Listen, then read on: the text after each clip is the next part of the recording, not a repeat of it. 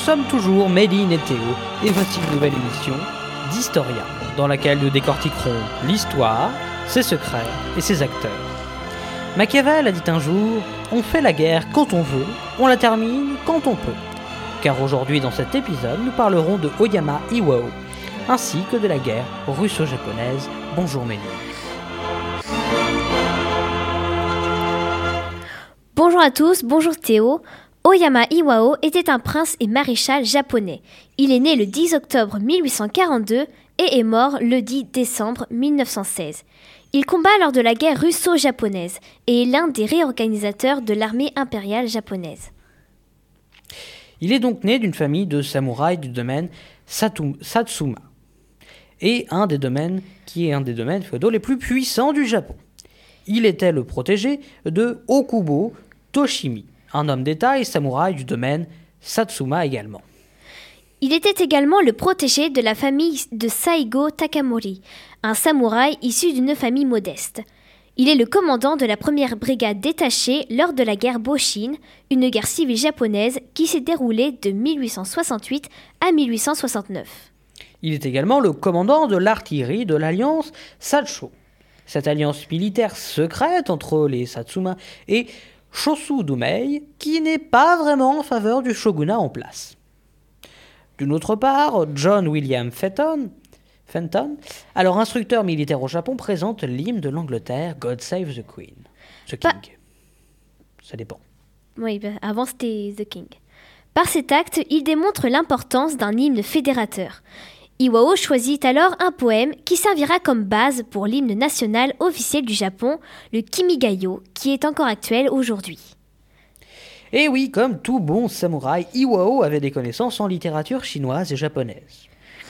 Concernant son petit parcours, il a fait l'école spéciale militaire de Saint-Cyr en France et est resté en tant qu'observateur pendant la guerre de 1870 contre la Prusse.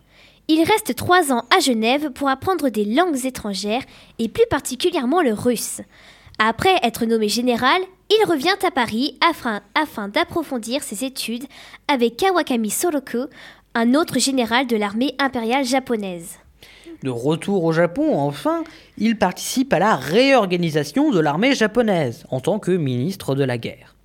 Il entraîne l'armée lors de la répression de Satsuma, la révolte des derniers samouraïs furieux contre le nouveau gouvernement impérial réformateur en 1877. Il participe également à la préparation de la guerre sino-japonaise qui éclate en 1894. Sa campagne brillante lors de celle-ci lui permet d'être nommé marquis et plus tard maréchal. Il est affecté au poste de commandant en chef pour la guerre russo-japonaise de 1904 et 1905. Après cette victoire, il va être élevé à la dignité de prince. Durant sa carrière, il aura été nommé plus d'une fois ministre de la guerre et chef d'état-major. Il finira cette dernière en tant que gardien du sceau privé. En clair, il était responsable de la garde du sceau privé du Japon ainsi que des armoiries du pays.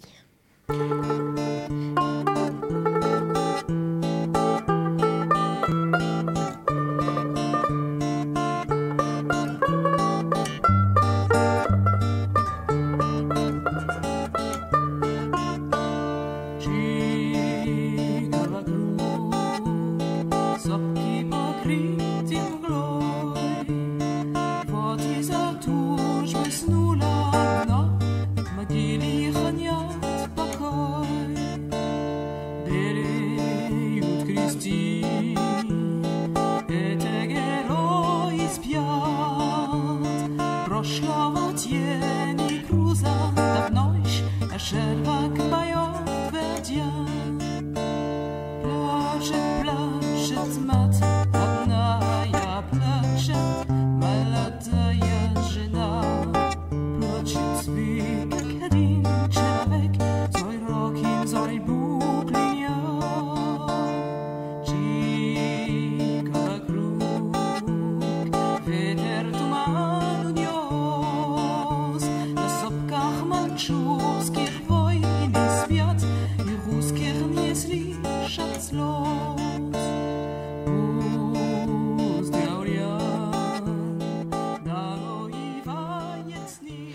Vous venez d'entendre Sur les collines de Mandchourie, Cette valse se composait en l'honneur des morts de la guerre russo-japonaise dont nous allons parler. La victoire du Japon sur la Chine en 1895, ainsi que l'expansion du pays du soleil levant, font naître des inquiétudes chez les grandes puissances européennes. La Russie, qui occupe alors en 1898 la presqu'île du Liaoyang, en Mandchourie, le port d'Aliande, par ailleurs convoité par le Japon, et Port Arthur. Ceci décide donc de profiter du climat politique pour affermir sa situation dans la, dans la zone à l'extrême-orient. En 1903, l'amiral Alexeyev devient vice-roi des possessions russes en Mandchourie. Le Japon souhaite alors s'opposer à l'avancée russe dans cette zone jugée vitale pour les intérêts du Japon. En 1902, les Nippons s'allient aux Anglais. Puis, en 1904, le Japon va lancer un ultimatum à la Russie pour qu'elle quitte les terres convoitées. Pour toute réponse, la Russie renforce ses garnisons. À Port, Arthur, l'escadre japonaise de l'amiral Togo va, faire, va couler trois bâtiments russes et organise un blocus le 8 février 1904. La déclaration de guerre n'est lancée que le 10 février. Peu de temps après, début mars, la première armée japonaise débarque en Corée. Les trois suivantes débarquent entre le 5 et le 25 mai. Elles sont toutes aux ordres de notre fameux général Oyama Iwao. La troisième armée assiège Port Arthur. Le siège tombe le 2 janvier 1905. Les autres armées se dirigent vers, le, vers Liadong, pardon, le lieu de repli des Russes. Mais il y a quelques conflits sur la manière de gérer la situation. D'un côté, nous avons l'amiral Alexeyev qui veut à tout prix sauver Port Arthur. De l'autre côté, nous avons le ministre de la guerre Kuropatkin qui souhaite sonner la retraite pour donner le temps au renfort d'arriver. La saison des pluies survient vers juin et les opérations bah, sont stoppées. Mais la guerre reprend dès le 14 août, à peine deux mois plus tard. Les Japonais détruisent l'escadre russe de Vladivostok et le 26 août, la bataille de Liaoyang se poursuit. 140 000 Russes et 160 000 Japonais sont mobilisés. Dix jours de combat s'en suivirent. Les Japonais parviennent à entrer dans le Liaoyang le 3 septembre. Les Russes, quant à eux, se replient vers Mukden. Cette bataille fera du bruit dans l'extrême-orient. Et euh, en effet, hein, c'est la première fois que les Européens se font battre et à plate couture par des Asiatiques. Les Russes s'engagent sur la Chaé du 10 au 18 octobre pour essayer de freiner l'avancement des Japonais. Ils parviennent quand même à se replier sans trop d'encombre. L'amiral Alexeyev finit par être rappelé à Moscou et Kuropatkin est nommé commandant en chef des opérations. Lors de l'hiver 1904-1905, qui est particulièrement froid, une trêve est instaurée. Les armées profitent de ce temps-là pour renforcer leur position. La Russie se retranche donc vers Munken, pardon, où se trouve également le maréchal Oyama. Hein? La bataille de Mukden débute donc le 20 février 1905. L'ampleur de celle-ci marque un tournant dans l'histoire militaire. La ligne de front de l'armée russe s'étend sur 80 km de part et d'autre de la voie ferrée. Il y a une triple ligne de tranchées reliant une vingtaine de redoutes et cinq forts. 300 000 soldats russes et un millier de canons sont présents.